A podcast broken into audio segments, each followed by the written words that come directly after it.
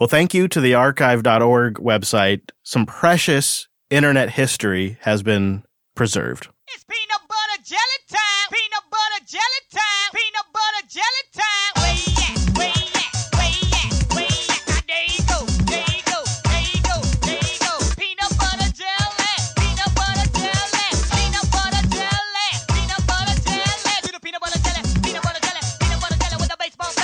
Yeah, this precious internet gem, amongst many others, is now being preserved. These flash uh, games and movies and videos and and comics are being preserved on archive.org. But there's a, a special twist for fans of this show, Wes. Oh, yes, it's all powered by Rust. Rust, you say? well, yeah. I mean, of course, how else would you accomplish this magic? You can watch all this. You don't need to have a Flash plugin installed because it's powered by WebAssembly and Rust with the uh, Yeah. Ruffle project. The only way to make Flash acceptable is create an engine in Rust that plays it using WebAssembly. I, I think this is a Linux Unplugged approved methodology to watch your Flash videos and to play your Flash video games and whatnot. Flash, it's finally hip again.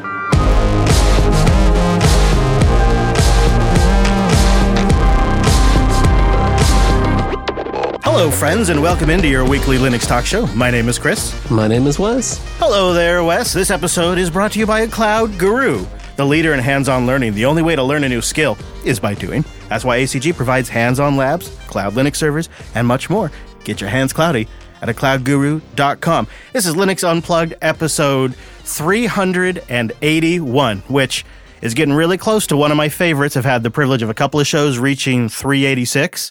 And uh, that and 486 are my two favorite episode numbers because I'm a nerd. Really good reminder of just how much time you spent here. Yeah, it's nice. Uh, it's nice to actually to be looking back at 380, uh, 381 and feeling like, man, I feel like we still got we still got a lot more episodes in us. We're like not even uh, not even close to feeling like we're near done with this show. We got still a lot to get into. We have a lot of episode to get into. This is going to be a really fun one uh, because we have a open source tool that's going to help you be a secret spy using um, well retro technology. A new open source tool that will make you feel very retro. That's a good tease. But uh, we also have a bunch of community news and some feedback. Uh, pick too that I think is going to make your desktop look even better and your terminal look super sharp. Oh, you're thinking of us. I am. I'm always thinking of you guys. Well, and and uh, well, constantly just dogged by what the hell I'm going to talk about next on the show, like it's some sort of demon that constantly stalks me every single day and every. Uh, anyways, um, where were we? Oh yeah, right. The mo- time appropriate greetings, virtual lug. Hello. Hello, Hello everybody. Look at that. 25 in the virtual lug today, a few in the uh, quiet listening, a whole bunch on air, and it's really awesome to see some new faces, old faces, and uh, in between. Of course, we're also streaming at jblive.tv on a Tuesday. We do it at noon Pacific. And every now and then, like the last couple episodes, we tweak it up a bit, but we try to keep the calendar best up to date as we can at jupiterbroadcasting.com slash calendar. And let's start with a fun fact of life. Uh, like it or not, and maybe you do like it, Chrome OS just isn't going away. So the question the show has is could we have some fun? And there's a couple of projects out there that would suggest yes, including one that aims to be a total Chrome OS alternative, maybe for those older Chromebooks. And it's from a, a developer we've heard of before, Wes. Yeah, from the creator of Ubuntu Unity and Ubuntu Ed, here comes yet another unofficial Ubuntu flavor Ubuntu Web Remix. Aims to be an alternative to Chrome OS or Chromium OS. I will admit to still watching Ubuntu Unity uh, with a with a bit of a curiosity, wondering what could happen there. As time goes on, it almost feels like it'd be fun to spend a week in Unity. I think it would genuinely feel old at this point. I have some fond memories, though. Yeah, it still feels like it'd be kind of fun.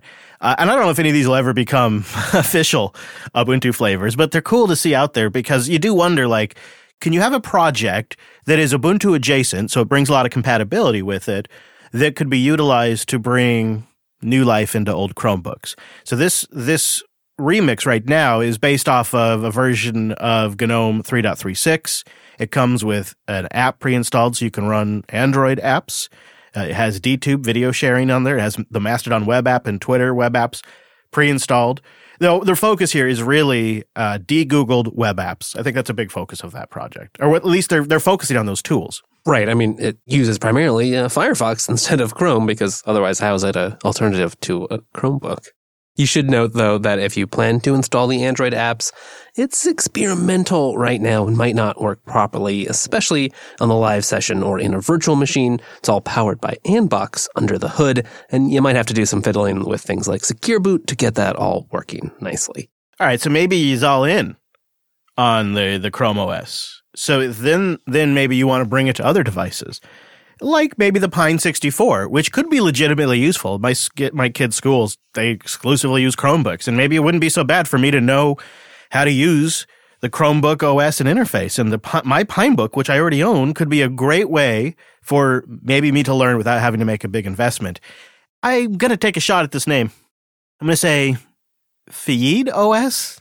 I was going to say Fide, but yeah, all right. Feed OS. No, no, no. It's fine. I just thought because that's what I thought it was, it must not be right.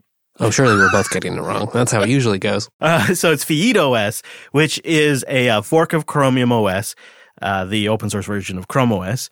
This version is based for Chromium x86, so it supports a lot of x86 machines, but they're also making a version for the Pine 64. Yeah, it is also available if you don't want it on the Pine Pine Book. You know, so that's pretty flexible. It's got custom builds for things like the Microsoft Surface tablets, uh, the Google Chromebook Pixel 2013, and the GPD Pocket 2. Hey, Yeah. That's kind of particularly cool and caught caught my eye. Uh, but we do have a reporter live on the scene.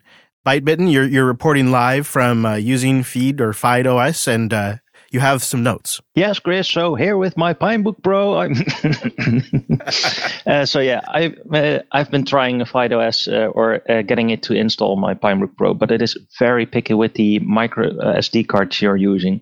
It needs to be uh, fast enough for it to boot, and I had some.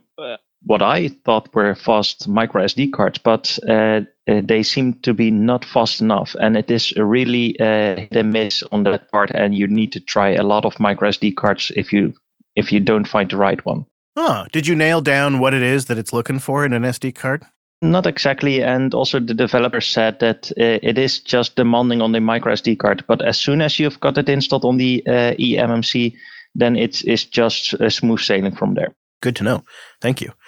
Um, why don't we transition to a little bit of what's coming down the pipeline as as projects are looking to 2021? We're getting an idea of what GNOME uh, is going to focus on as a project. Phoronix has an article that also covers where they spent their money over 2020. If you're interested in that, it seems like a lot of it went to GTK4 development, uh, some technical infrastructure support for FlatHub, and um, a few other things. Oh, yeah. Hey, remember that uh, legal case against Rothschild Patent Imaging? That costs money. Plus some, you know, good stuff like conferences, GUADEC, Linux App Summit, GTK Hackfests. They also uh, got themselves a supported instance of the video chat software Big Blue Button. Hey, I'm sure that's pretty handy.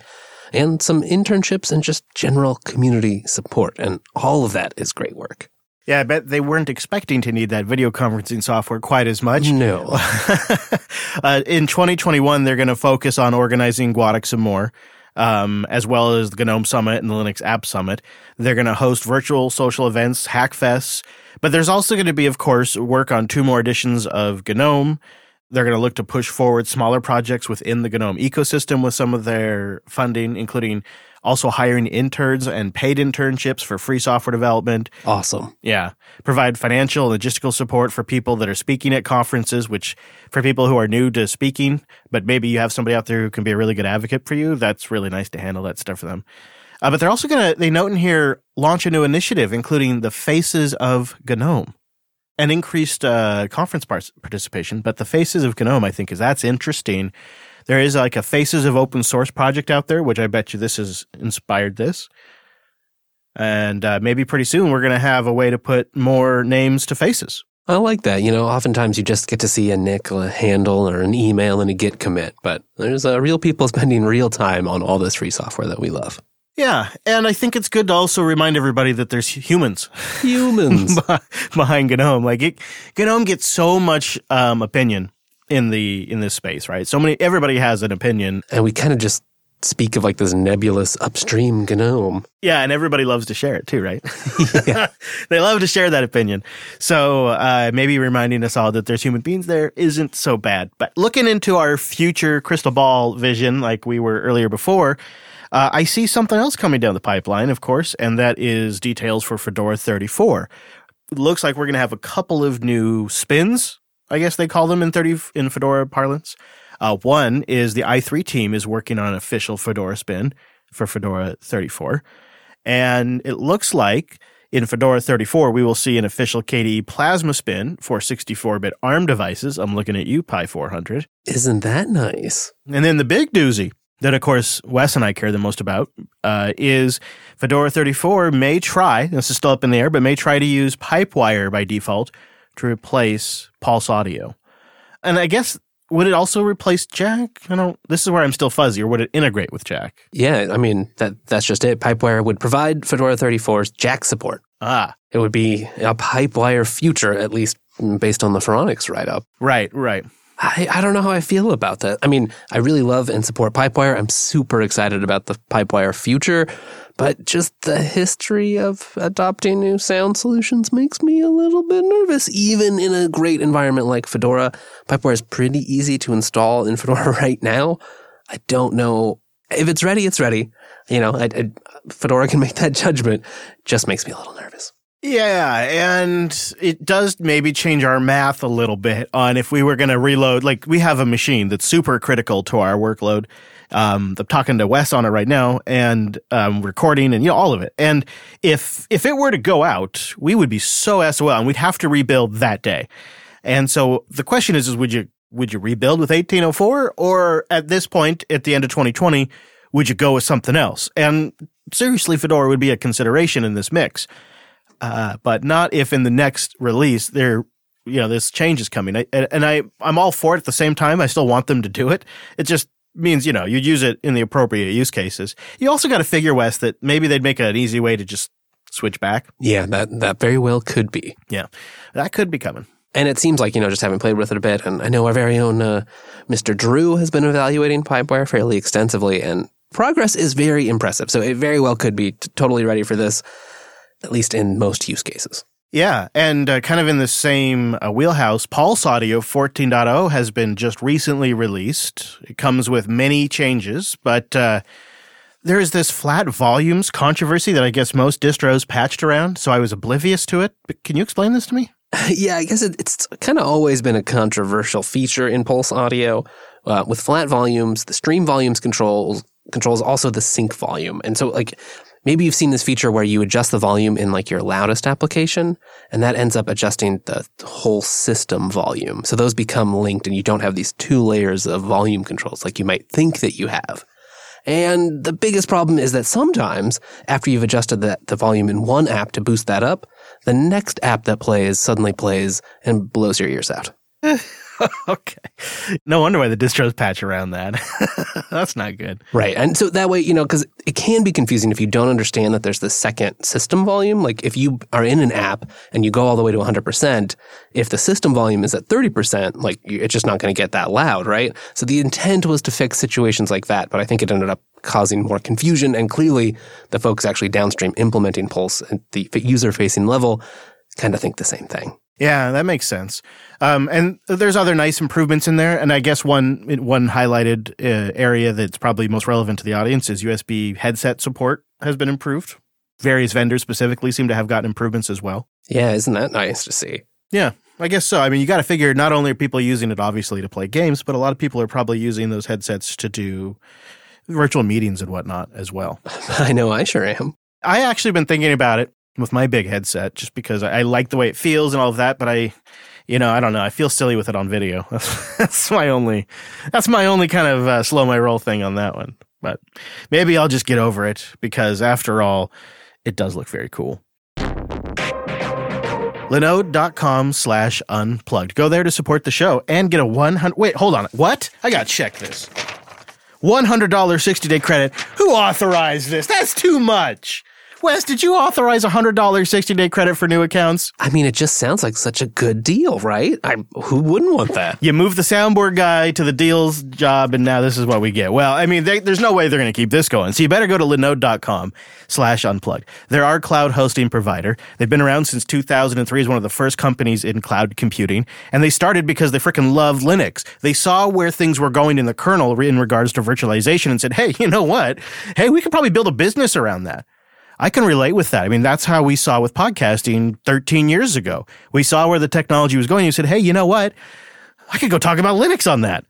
And I, I can relate with that. Now they're still the largest independently owned cloud provider. They, they started with a love for Linux and now here, look at them. And they've got fantastic customer service. And if you don't know a lot about Linux or you've never really ran a server before, they got you covered.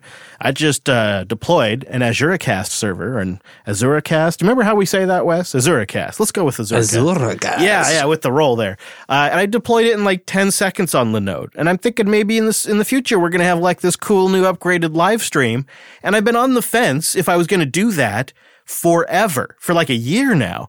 Uh, but with Linode, and it was just like one click, I thought, well, why not? But then once it started deploying, I was like, oh, of course. Of course, this is how it works. Linode is awesome. So when you're deploying it, whenever they can, they'll give you multiple choices of distros. So it's a one-click application deployment, and you choose the base OS. So I chose Ubuntu 2004, which matches our other Linodes, and now it's up and running.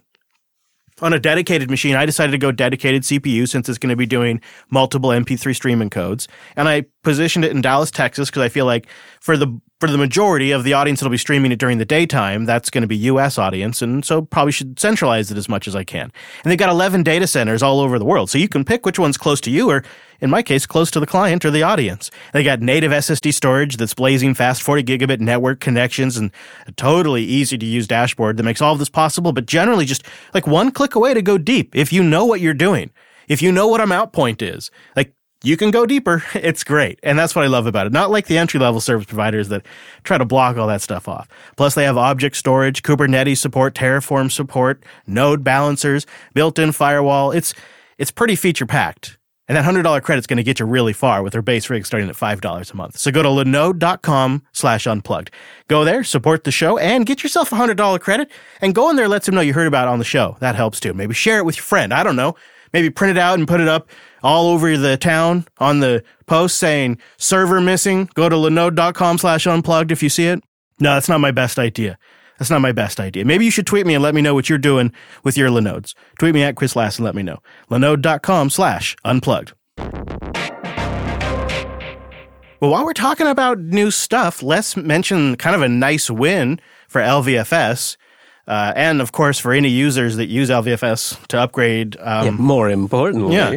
Asus is now offering their first motherboard firmware, which looks like more to come now that the groundwork has been laid down. the lucky board in question is the P11C-C-4L, which is a workstation or server board. It's an eATX board for the Intel Xeon E platform. So maybe not one you've got on hand, but you got to start somewhere. Actually, would be a really solid workstation. And if I if I had built a workstation around that motherboard, I'd be feeling real good right now that I was getting firmware updates via LVFS. And you know that's just the beginning. There's going to be more. And it's a nice little win for the project. Also, uh, the, the front end that you see on your machine that communicates with that service, got a nice update. There's various things you can go read in the show notes if you want, but the one thing that I like to see in here is a plugin has been developed for the Pinebook Pro. Um, although uh, Hughsie in here notes that it needs further work before it'll actually work correctly. But I like that it's there and that there's a it's possible. Yeah, right. I mean, okay, you need a little help from the vendor to make sure you can figure out like which keyboard layout is installed, getting the touchpad version worked out correctly. But if you've got the bones, that's the best place to be to add on these, you know, little things to make it really work. You talking about the doctor? I sure am. it's nice to see this thing hum right along, isn't it? if you think about it, a couple years ago, none of this existed. And the idea that you wouldn't have to be booting into this like sketchy DOS boot disk or, God forbid, Windows to update Right. your firmware, I just expected that and kind of never updated my firmware. Now I'm just in GNOME software and I'm updating my firmware anytime I see one. Well, this next update is just one I wanted to mention. It came out over the weekend, and we've had mostly just cloudy skies here in the Pacific Northwest, which is nice. actually, because it acts as nature's blanket and it keeps us warm. so I, I don't mind the clouds at all in the evening. But every now and then there's been a break and just the most brilliant stars. And so I have kind of taken up an interest in like those night sky apps for the phone. Yeah. We kind of can pan the phone around and see what constellations and whatnots you're looking at. And KStars is among one of a handful of just really fantastic apps to do this for your Linux desktop. And version 3.50 came out this last weekend. And this release marks a significant milestone for KStars because they've done the integration of StellarSolver, which, get ready for this, is a cross platform SExtractor. Just what you need, right? I can relate. Let me tell you, Wes. Let me uh, let me tell you. Uh, it also integrates with Astrometry.net's based internal astrometric solver, which this is getting serious, Wes. I'm hoping maybe you can explain some of this to me. Yeah, okay. So there's already some some tools out there to do these things that you, that you might need to do if you're you know an amateur astronomer. You're trying to make sense of of the night sky and, and plot things correctly, including um, astrometry.net. But that application is command line only and has some rather nasty dependencies depending on what system you're on, or maybe you're just more focused on staring up at the sky and appreciating the beauty of the universe than you are about tracking down libjpeg. And I can appreciate that. Sure. Um, so now with this integration with StellarSolver, you don't have to fuss with any of that stuff.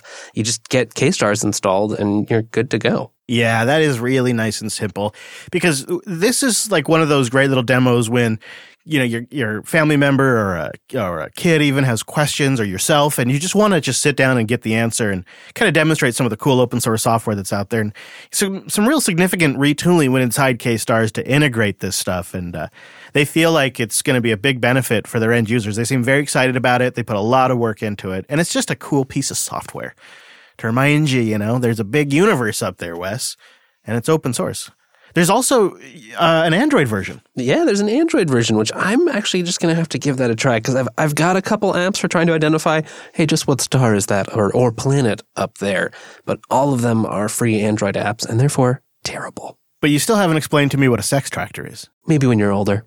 And also, I'm not even sure I know what uh, an astronomic plane is. Like, there's, I, this is, I read through this uh, project announcement and realized, man, there's a lot I don't know. Like, I, uh, so apparently you need an astronomic plate solver, and I, I didn't even know astronomic plates were a problem. Yeah, well, you know, I think a lot of this comes down to when you're trying to match up what are you looking at and match it to existing things in like star catalogs, say. So here I am in the universe. Here's what I'm looking at. How do I find out actually where that is on the larger picture of the night sky and what I can catalog and know as a reference is there? All right, well, let's clean it up around here a little bit and do some housekeeping. Shout out to the Luplug, who had, sounds like a very productive Jellyfin Bugathon this last Sunday. They found some bugs, improved some documentation, and increased distro compatibility. So, like, wow, congratulations, you guys. That sounds like it was a big success. And uh, I want to extend an invitation to anyone else in the open source community who would like to participate in our bugathons. We have a dedicated Matrix channel, and you can join that Matrix, channel on our JupiterBroadcasting.com Matrix server and uh, put your, you know, raise your hand in there, and um, they'll jump on it and they'll help organize it, and then we'll promote it on the show here so we get some people to show up and help get a lot of eyes on it. The idea behind this is to help developers in a way that is within their bandwidth. You know, like we don't want to just organize hundreds of people on the show to just throw a bunch of bug reports at a project and inundate them with a bunch of technical debt that they can never address and burn them out. like we want to work with developers on, on their terms. So they they've set aside time. They're they're ready to work in an in an interactive, high bandwidth environment where they can communicate in real time, and they're there to address the issues that come up and answer the questions. And there's a set time window, and when it's done, they go back to their life. And they and this I think was a great example of pulling that off.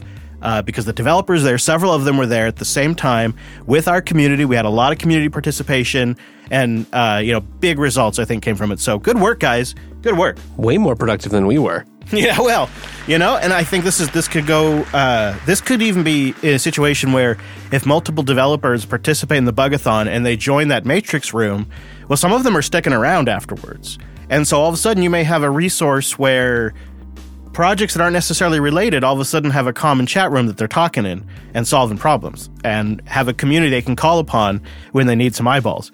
could go somewhere and it could all be on their terms, which I think is the beautiful thing about it. So keep your ears peeled, whatever the saying goes. Keep your ears at the ready. That don't know.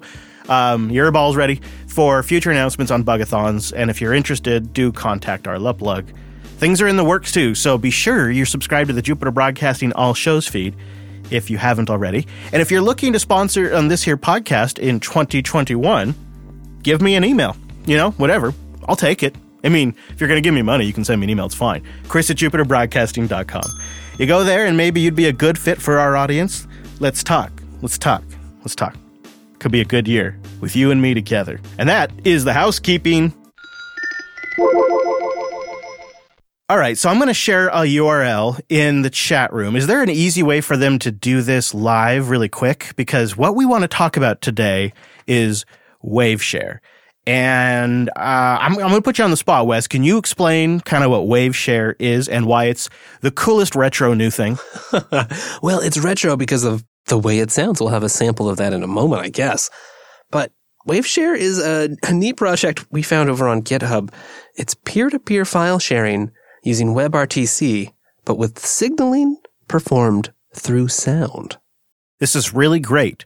So think about this as a way to transmit information. I'm going to play an example of it in the show right now. And if you have WaveShare set up and you play this portion of the show back, you will receive data from it. It will decode data for you. Here's an example. This is the slow mode.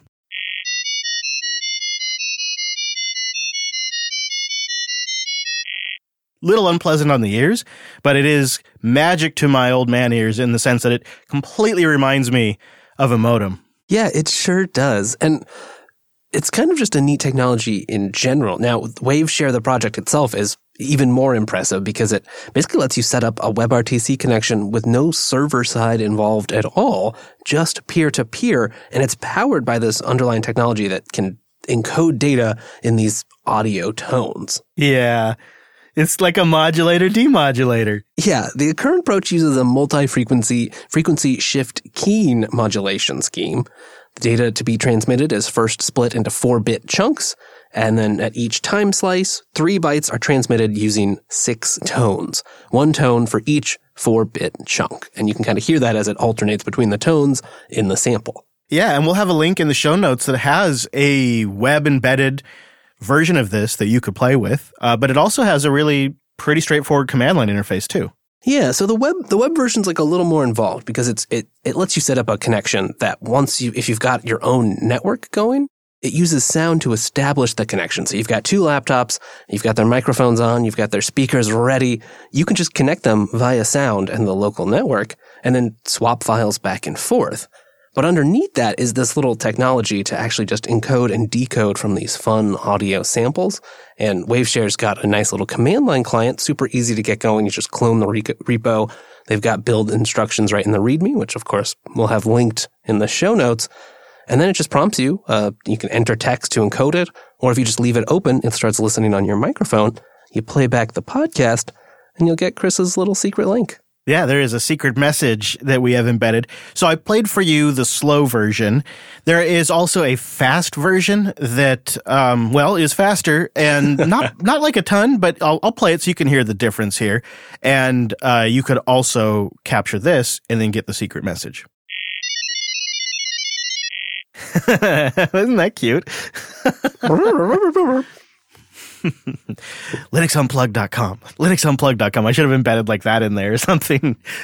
Uh, become an unplugged core contributor. Become an um- oh hey! Oh i completely forgot to mention this but i'm doing a black friday sale for the unplugged core contributors. Random plug if uh, you want to if you wanted to become one i'm taking uh, two bucks off unpluggedcore.com you know keep the show independent help reduce the ad load needed and get one of two feeds limited ad feed or full live stream no cuts no edits all the nitty gritties. You get to hear how Chris tries to pronounce it, the really embarrassing yeah, That's probably true.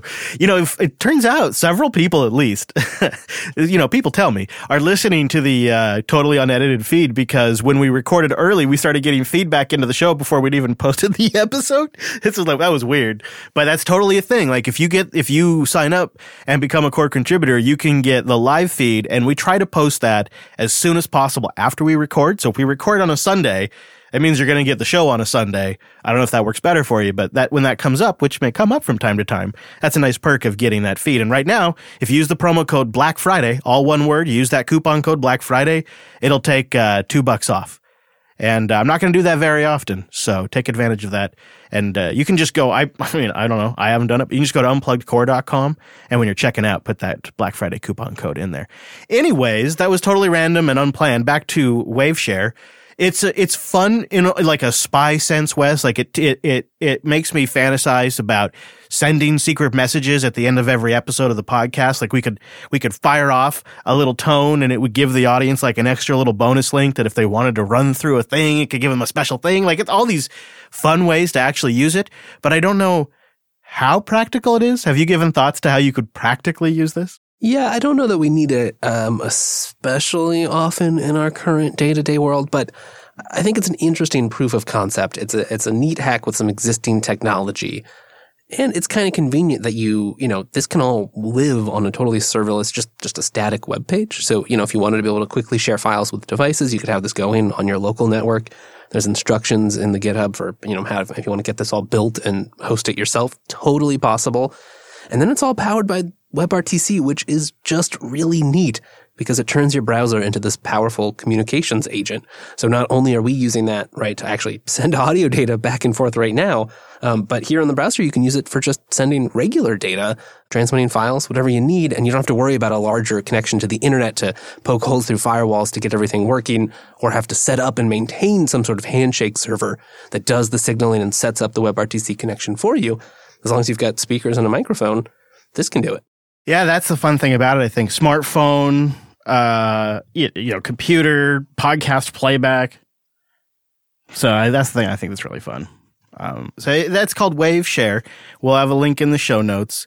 And it- you could like, you know, do the three different speeds if you want. Uh, I think the easiest way to use it is how we're probably using it. The most straightforward is to transmit a small bit of information like a URL.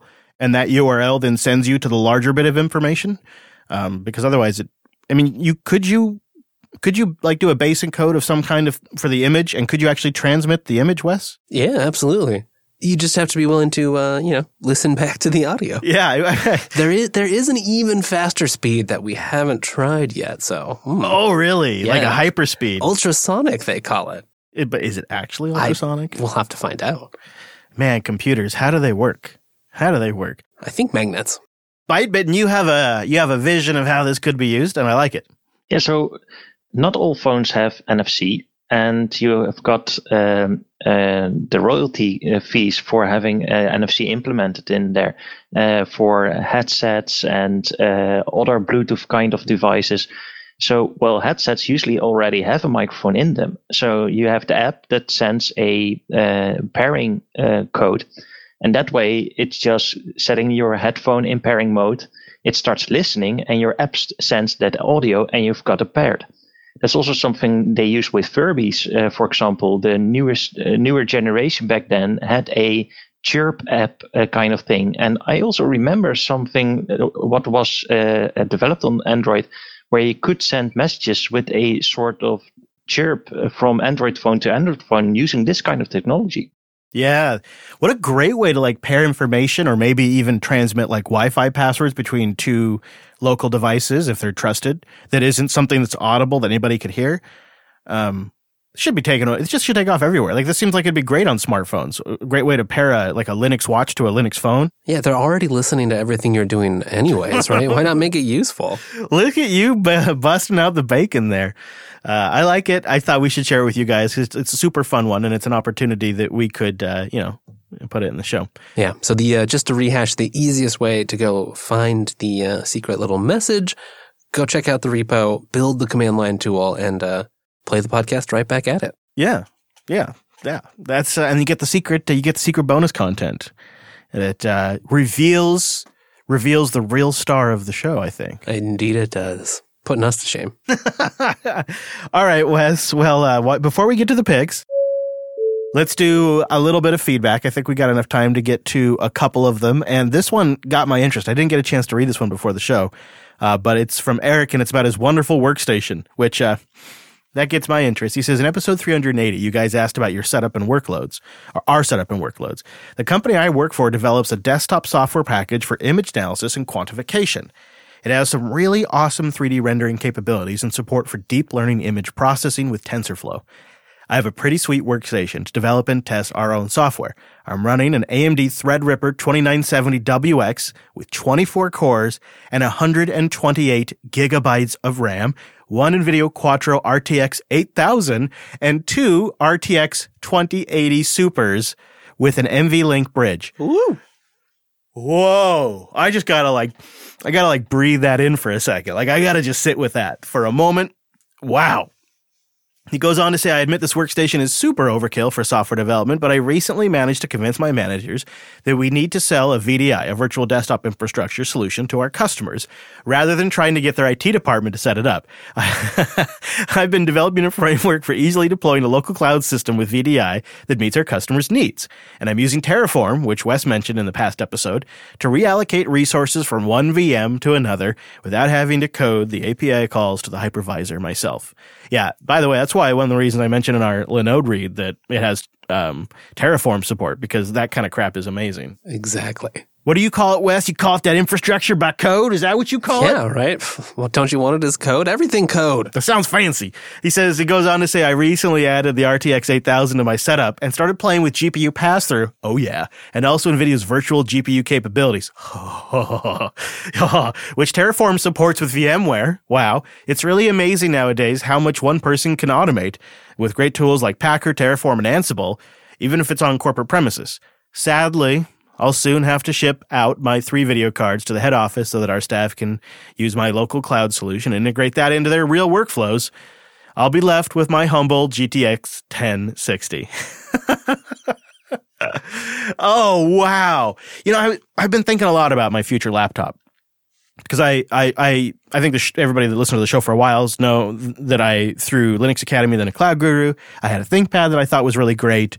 But, you know, when that wrapped up, that no longer, that, that was a company machine. I no longer had access to it and had to send that back. And I've been thinking for a long time, like, what will I go to next? And I've been really watching the market and it has crossed my mind a few times that the one thing that is just inescapable when you're pricing a laptop and you're looking at specing a laptop is you could get so much more with that same money in a workstation.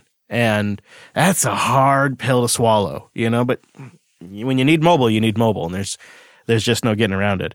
But yeah, that has been something I've been watching closely and thinking I'll see what Apple does with the ARM machines. You see where we get Right. with the uh, ThinkPad X ones that come with Fedora, and then System 76 just updated the Galago. So I've been sitting back and watching and hearing hearing Eric talk about his workstation and knowing in the back of my mind what I could yeah with the uh, do you want to read the next one? Yeah, sure. Okay. So next feedback, uh, Andrew writes into the show uh, asking about container host choices. Something near and dear to your heart there, Chris. He's looking to repurpose an HP EliteDesk G4 Mini, Mm, i7, 16 gigs of RAM, 500 gig NVMe, nothing, nothing to shrink at at all, as a container management host for home automation services. Hmm. And he writes that he'd like to use something that would allow him to avoid manually rebuilding in the future should anything go wrong. But he doesn't have any experience with things like NixOS or Ansible. What would our recommended approach be? Okay. Uh, I know you're probably going to recommend something that's more practical and would be a better skill that could use for employment opportunities and whatnot. So I'm going to go the other way. And I'm going to say, Andrew, you may be just kind of reading this email, kind of reading where you are at technically, just between the lines. There's a real easy solution depending on what you need. And Uh, it's it's called Home Assistant, my friend. You can get the entire Home Assistant stack, which includes a supervisor container which can manage and install machines, but also more importantly, snapshot, restore them, back them up, help you do easy installations of just about any popular open source automation or hosting service out there from from DNS to ad blocking to virtual machine managers, I mean, the whole nine yards can now be deployed when you're using the entire Home Assistant stack versus just like Home Assistant Core, which would be the container version. But if you get like their whole purpose OS, or there's other ways to go about getting it on a Linux box, you have a system that makes this really approachable. And is using really modern tools under the hood. Now, it's not what you're going to want to use at any kind of scale. You're not going to want to use it in an enterprise deployment. You're not going to want to put this necessarily on a resume. But if you have a home machine and you're particularly looking at automation, this is one of the things people don't understand about Home Assistant is it has a lot of really well managed one-click deployments of very popular open source software and it gives you an easy snapshot backup management update UI on top of it and then has an extensible community hack store you can add if you want and it's just all one stack OS that you could actually just flash to a Raspberry Pi 4 image and run it all day long, which I do, and I am extremely sensitive to performance. And it's just all out there for the taking. And I don't think enough people appreciate or understand it because they're not listening to self-hosted. End of rant. Ah, maybe they should head over to selfhosted.show and check that out, where there's many fine episodes that touch on basically all of this. Yeah, you like how I turned it into a plug, but I'm sure you'd probably have something that might be a little more practical. Well, I mean, I think it depends. You know, he writes container host. If it's if it is just containers and pretty much everything in containers, I think you can get a good amount of mileage just from Docker Compose. You know, if you're if you don't really customize anything on the system, it's just sort of a bog standard LTS install or the latest Fedora install Docker and go from there. That that can work pretty well if you're okay with that level of involvement. Otherwise, you know, over on uh, Linux Action News, we recently talked about the new backup server that Proxmox has going. And I wonder if, you know, especially if maybe you've got some mixed workloads, some VMs with some containers involved, that might be an interesting choice as well. That's a great point. Uh, uh, Proxmox is a is maybe something you should seriously consider as at least the base of whatever home solution you're going to do for hosting because even if you deploy the applications in a container, it's nice to have that host OS in a VM because if this is successful, then it makes it easy to migrate it to a more powerful box in a couple of years. If you experience a failure, having everything virtualized makes it significantly easier to back up and then thus restore.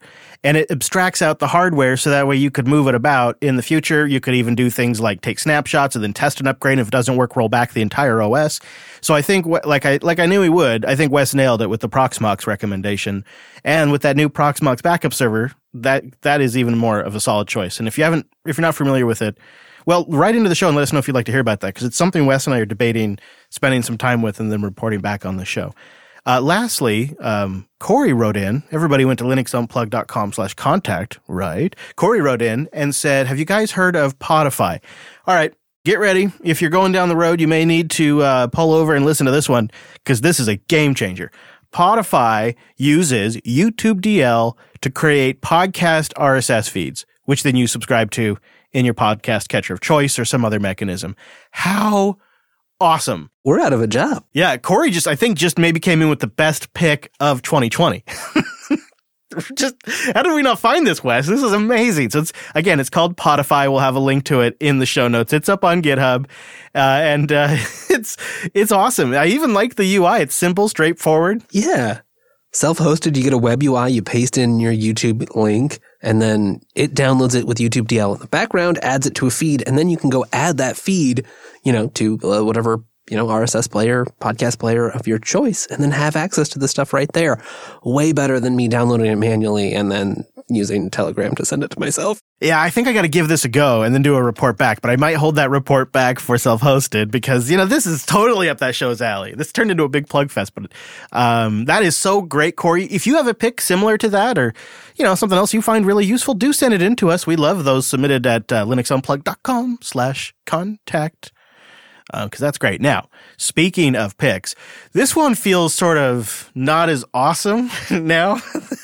Corey stole your thunder. yeah, I gotta follow Corey, but I, I I stumbled across Dev Fonts this week. He was making the rounds on the internet, and I wanted to pass it along to our community.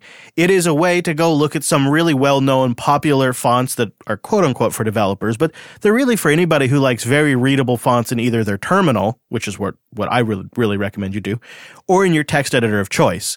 And there's a bunch of famous ones in there and a, probably some you've never seen before. And what's really nice about this website, beyond some of the filtering options and whatnot, is it gives you preview in a code editor. So you can see what the font looks like in the content you'll be using. And it's a really clever website, so I wanted to give it a plug.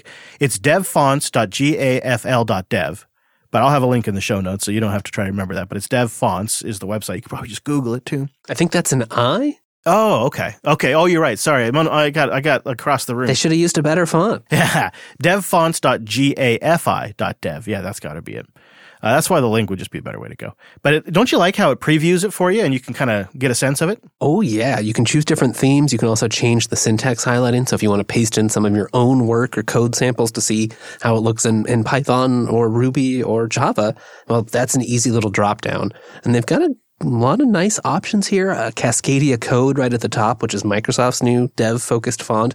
Right below that is Fira Code, which is one I use myself because I'm a sucker for those fancy ligatures. Yeah, I really like that one too. I find it makes my terminal much more readable, you know, when you need to distinguish important little bits there. And then once I get going in my terminal, I'm like, well, now I want it in my text editor too.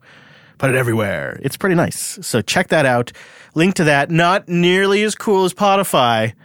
But you know, Podify, I'm going to knock at one point because that name. That it sounds like a Docker management tool. This one, it sounds like a Podman tool or something, right? Podify. So I'm knocking it a point.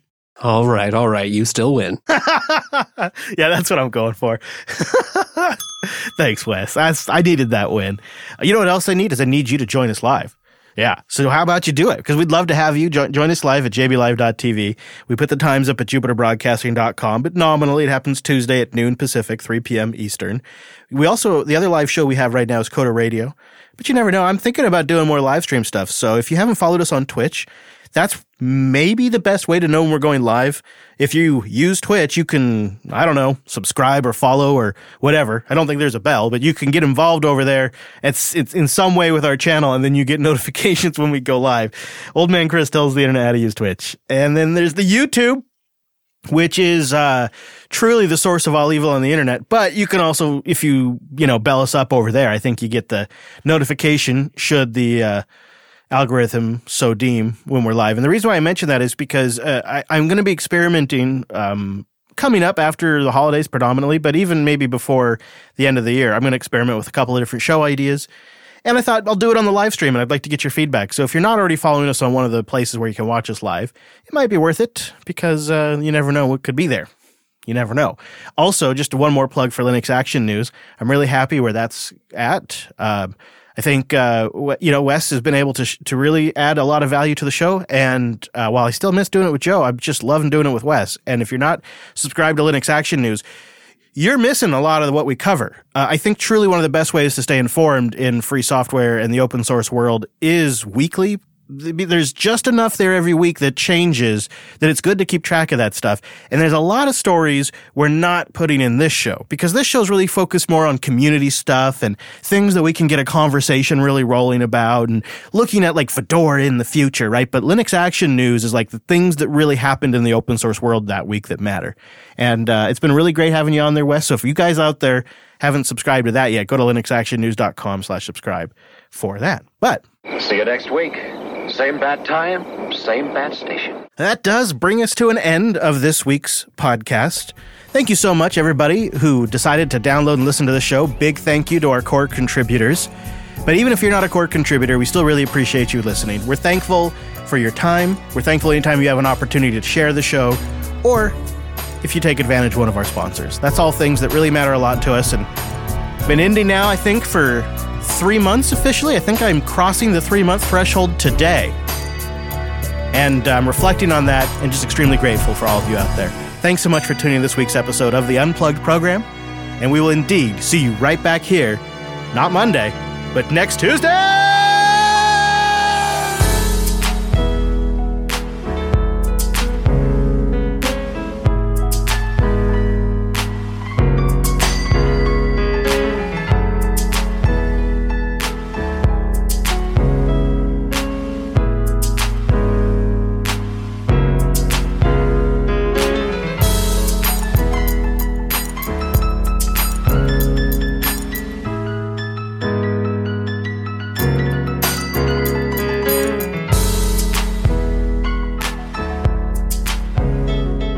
Right, the duty has fallen upon us to title this here podcast. So, those of you watching live, head over to jbtitles.com.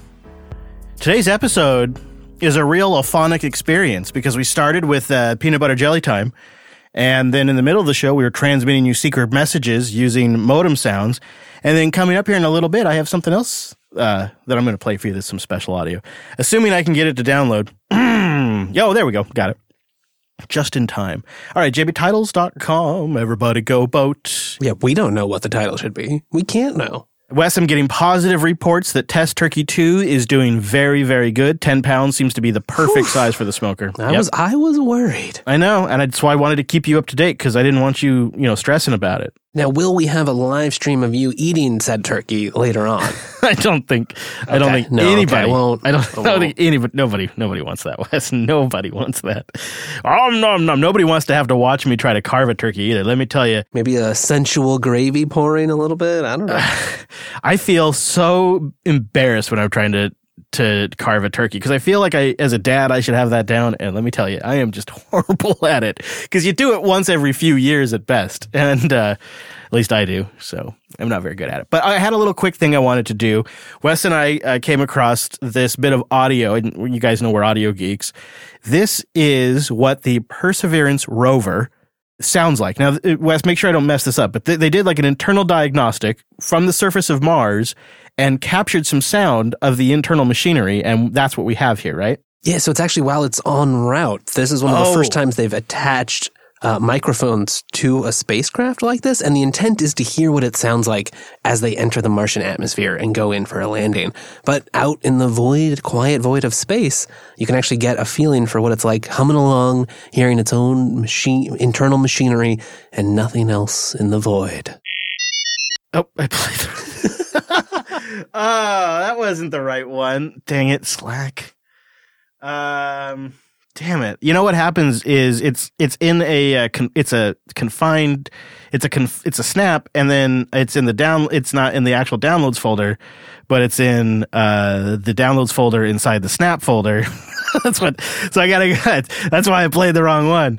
Ah! I have been trolled. I have been trolled. Self troll. Yeah. Well, uh, you know, the, you know, you want you don't want Snap just to, you know, I mean, you don't want just uh, Slack having uh, loosey goose access to your file system like an animal. Um, all right, here's the sound. Here we go.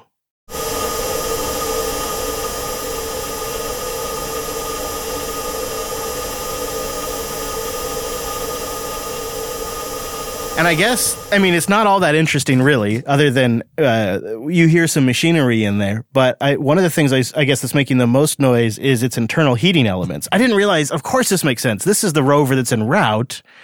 And when it lands, does it mean we're going to get to hear what it sounds like on Mars? Yeah, we'll see. I mean, I guess as, as long as all the microphone equipment uh, Survives. uh, makes it through. Yeah, because because like they're they're really aimed at experiencing what the landing is like, like the mortar that sets off the parachute that you know helps break its fall, all that kind of element. But in, in theory, if all of that survives, if if it keeps working and you get it on the surface, yeah, we'll have audio from Mars. That's crazy. Yeah, it is. Tell me, uh, tell me what you think. I've got, a, I got, I got an idea for a combo. Okay, so tell me what you think of this combo for like the secret message of the week. So this will be, this is how we do the secret message of the week. The cone of silence.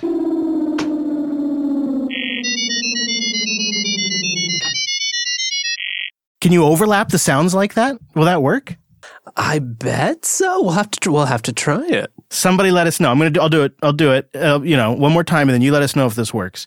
If you're if you're listening live, let us know. The cone of silence.